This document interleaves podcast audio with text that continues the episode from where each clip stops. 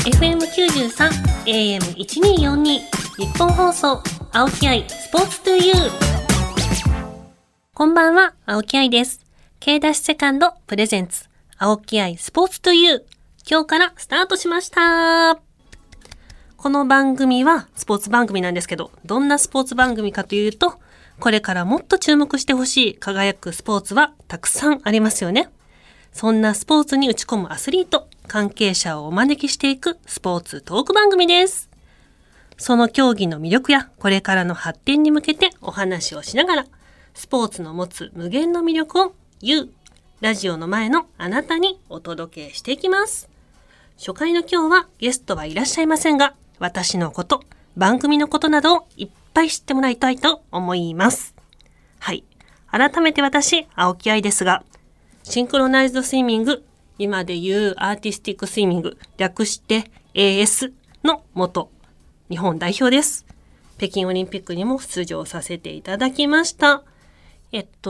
退後は、キャスターとか取材をされる立場であったりとか、テレビ出演とかイベントでトークショーをさせてもらったり、幅広く活動させてもらってます。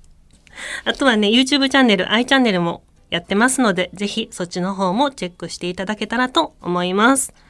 そしてですね、このラジオパーソナリティはもう実は初めてなんですけど、ずっとやりたい仕事の一つやって、しかもそれがただのパーソナリティじゃなくて、こうやってスポーツに関わる、携われるっていうことでね、とても嬉しく思ってます。ね、ぜひ未来を担う子どもたちにも聞いてほしい素敵な番組にできるように頑張っていきたいと思います。よろしくお願いします。日本放送青木愛スポーツトゥユー、 K-2 セカンドプレゼンツ青木愛スポーツトゥユー、私青木愛がお送りしています。次回からはゲストがどんな思いを抱いて競技生活を送っているかを中心に聞いていきますが、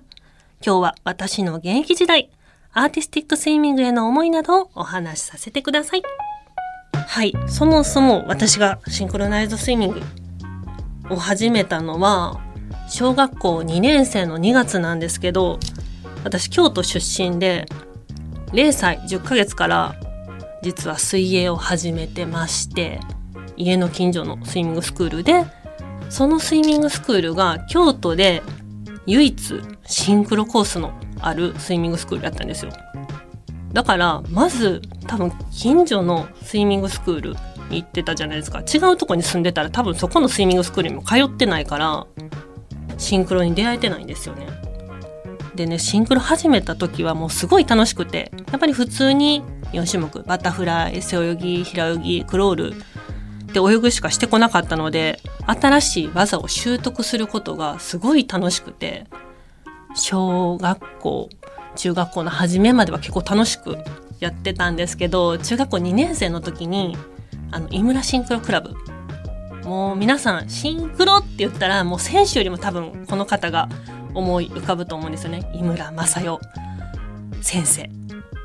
のクラブに移籍することになりました。もうそのお話をいただいた時に、井村シンクロクラブ移籍するかってわーって、私その小学校2年生でシンクロ始めた時からオリンピックに出るっていうのが夢で、だからもうその井村シンクロクラブからオリンピックに出られてる先輩ってたくさんいたし、あ、オリンピックに近づけると思って、すごいその声がかかった時は嬉しかったんですけど、やっぱり練習がもう今までとは比べ物にならないくらいしんどくて、やっぱりその質の高い練習というかで、やっぱりもう小学校の時からそうやったんですけど、夏休みとか冬休み、春休みとかはもう休みがない、もう朝から晩まで練習、シンクロ漬けの日々でしたけど、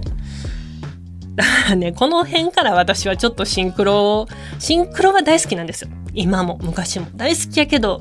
練習がね毎日本当に苦痛で、はまた今日も練習かと思いながら行ってましたけど、やっぱりそのオリンピックに出たい一心でやってたので、なんとか乗り越えてきました。で、初めて日本代表に選ばれたのが、ジュニアの代表は高校1年生の時に選ばれたんですけど、A 代表っていうんですかね、なんかもう A 代表っていうとちょっとサッカーっぽくなっちゃうんですけど、日本代表の A チームに選ばれたのが大学2年生の時、20歳ですね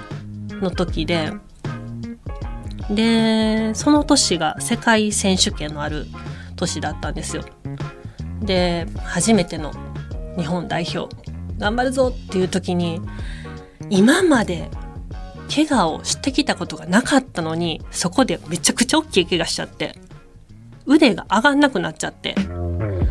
個人競技じゃないしこのまま無理にやってたらメンバーにも迷惑かかると思って、痛くなった何日後かな忘れたんですけどにコーチに、実は何日前からすごい肩が痛くて腕が上がんないんですって言ったら、その時東京で合宿してたんですけど、ちょっと大阪帰って病院来なさいって言われて、でその時の監督が井村先生じゃなかったんですよ。私たちの時って、今までってその時までって井村先生が日本代表監督だったんですけど、ちょうど井村先生じゃない年の代表だったので、だからその合宿所から井村先生に電話して、実はって肩が痛くてってで大阪帰りなさいって言われたんですけどって言ったら、ほな明日一緒に病院行ったるって先生が言ってくださって、で次の日朝から病院行って、で MRI ですかね撮ったら、すごいなんか右肩が真っ白に映ってて、え何これと思ったら、これ水溜まってんねんって病院の先生に言われて、え水溜まるって何みたいな、なんか水溜まるっても膝のイメージないですか、なんかおじいちゃんおばあちゃんとかがちょっと膝に水溜まるっていうのは聞いたことあるんですけど、肩に水溜まるってあるんみたいな。で病院の先生がに言われたのが、このまままあ無理したらって我慢したら、別にこの今年もその世界選手権出れへんことはないけど、ただもうここで終わるかもしれんでって言われて、でも初めての代表じゃないですか、我慢したら出れるんやったら出たいかも、でもこの先ないかもしれんでっていうのは、ここで選手生命終わるかもしれんってことってことはオリンピックも出れへんってことって、なんかすごい多分時間にしたら3秒ぐらいやったんですけど、めっちゃ頭の中でぐるぐるぐるっていろんなこと考えてたら、横から井村先生が一言、あんたそんなん決まってるやろって。でそのあんたそんなん決まってるやろの一言の中には、あんた今無理するとこちゃうねんっつって、辞退しなさいって、その引く勇気を持ちなさい、あんたの夢はオリンピックに出ることやろって、多分いろんな意味が詰まってて、で私は解釈勝手にしてるんですけど、私その井村シンクロクラブに移籍する時にしてきた時に、井村先生に私オリンピックに出るために井村シンクロクラブに移籍してきましたっていうことを言ったので、多分先生はそれを覚えてくださってたんやなと思って、だからその病院に井村先生が一緒についてきてくれてはらへんかったら、多分私無理してそのまま合宿戻って、その年2005年で選手生命終わってたんじゃないかなって思いますね。もうだからもう本当に井村先生には感謝しかなくって、でまあ翌年、無事日本代表に戻れて、で2008年の北京オリンピックに出場することができたんですけど、これがねなんか夢の舞台やったんですけど、井村先生が中国の監督になられてしまって、やっぱりその日本代表で井村先生に見てもらうっていうのもなんか一つの夢だったので、で絶対勝たなあかん中国にはと思ってたんですけど、結局勝てず、日本は5位に終わってしまって、井村先生が監督になられた中国は初の銅メダルを獲得してって、なんかしかもね、歴代の先輩方がずっとそのもう日本のお家芸ってシンクロ言われてますけど、メダルを取ってこられたのを私たちの代でメダル取れへんかったっていうのはね、すごくなんか申し訳ない気持ちというか、オリンピックは夢の舞台ではあったけど苦い思い出になったかなと思います、で私当時23歳やって、全然年齢的にはね次のオリンピックも行ける年でやったんですけど、私その北京の時に最年少やって、で先輩たちが全員引退するっていうのを聞いてたので、っていうことはさ、私経験値的に次一番上になるやん、その技術動向じゃなくてってちょっと自分の中で思って、で性格的に引っ張っていける性格じゃないんですよ。なんか誰かの背中を見て目標とするものがあって、そこを目指して頑張るっていうタイプだったんで、引っ張るとか無理無理って思って引退を決めました。まあそれ一つじゃないんですけど、まあ、母ががんっていうのもあって、で先が長く ないっていうのも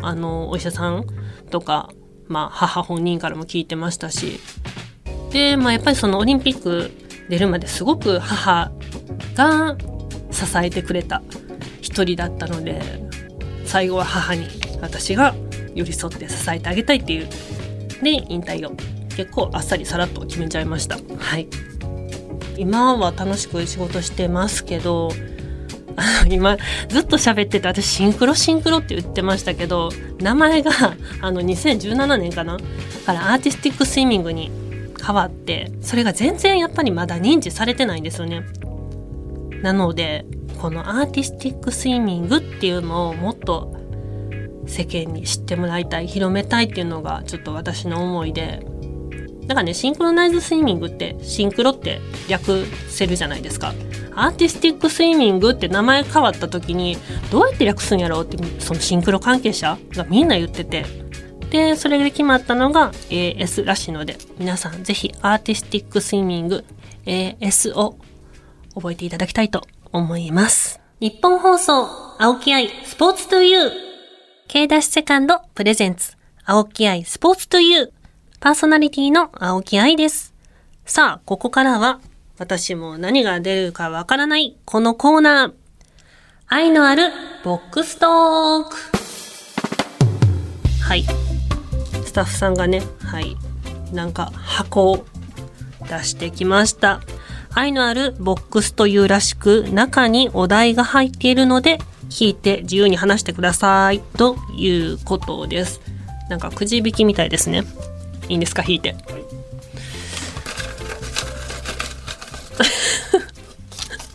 なんやろ、はい、いいんですか、これ開いて。開きます。じゃじゃん。青木愛さんにとってラジオとは。なんかこれしょっぱなこのお題でいいんかなっていう感じなんですけど、青木愛さんにとってラジオとはですか。いやもうこれ最初にも言わせてもらいましたけど、本当にラジオやりたかったんですよ。だからもうこのお話をいただいた時に、うわ来たと思って。ただちょっと私って思ってんのが、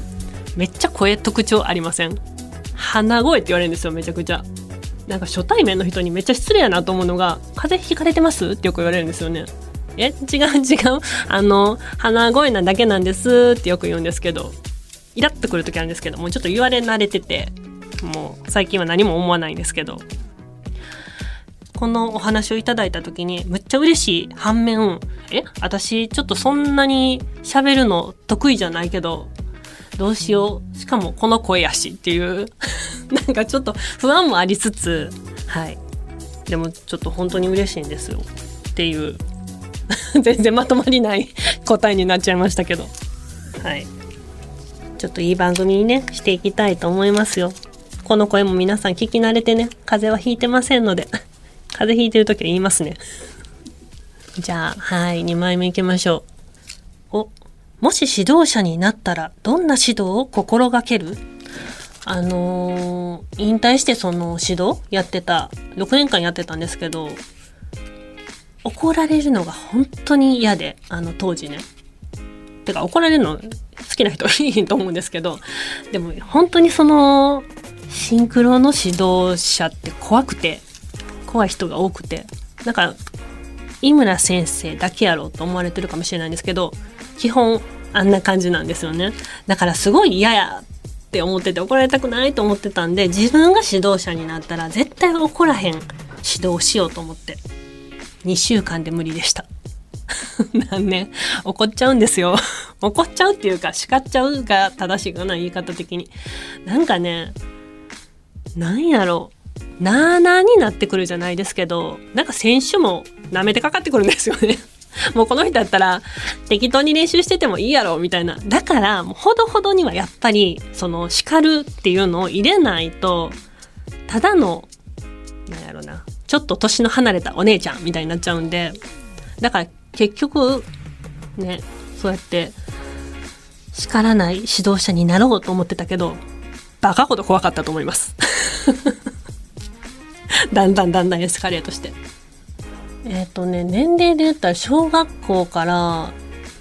高校生ぐらいまで一通りバーっと教えたことはあるんですけど、一番長く教えてたのは、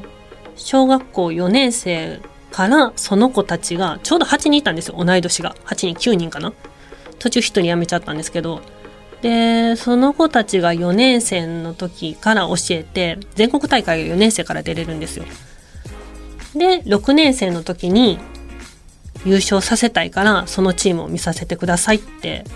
そのクラブのヘッドコーチにお願いして、4年生から見させてもらって、6年生でその子たちが中1になるまで4年間見てましたね、同じ子たち。その中の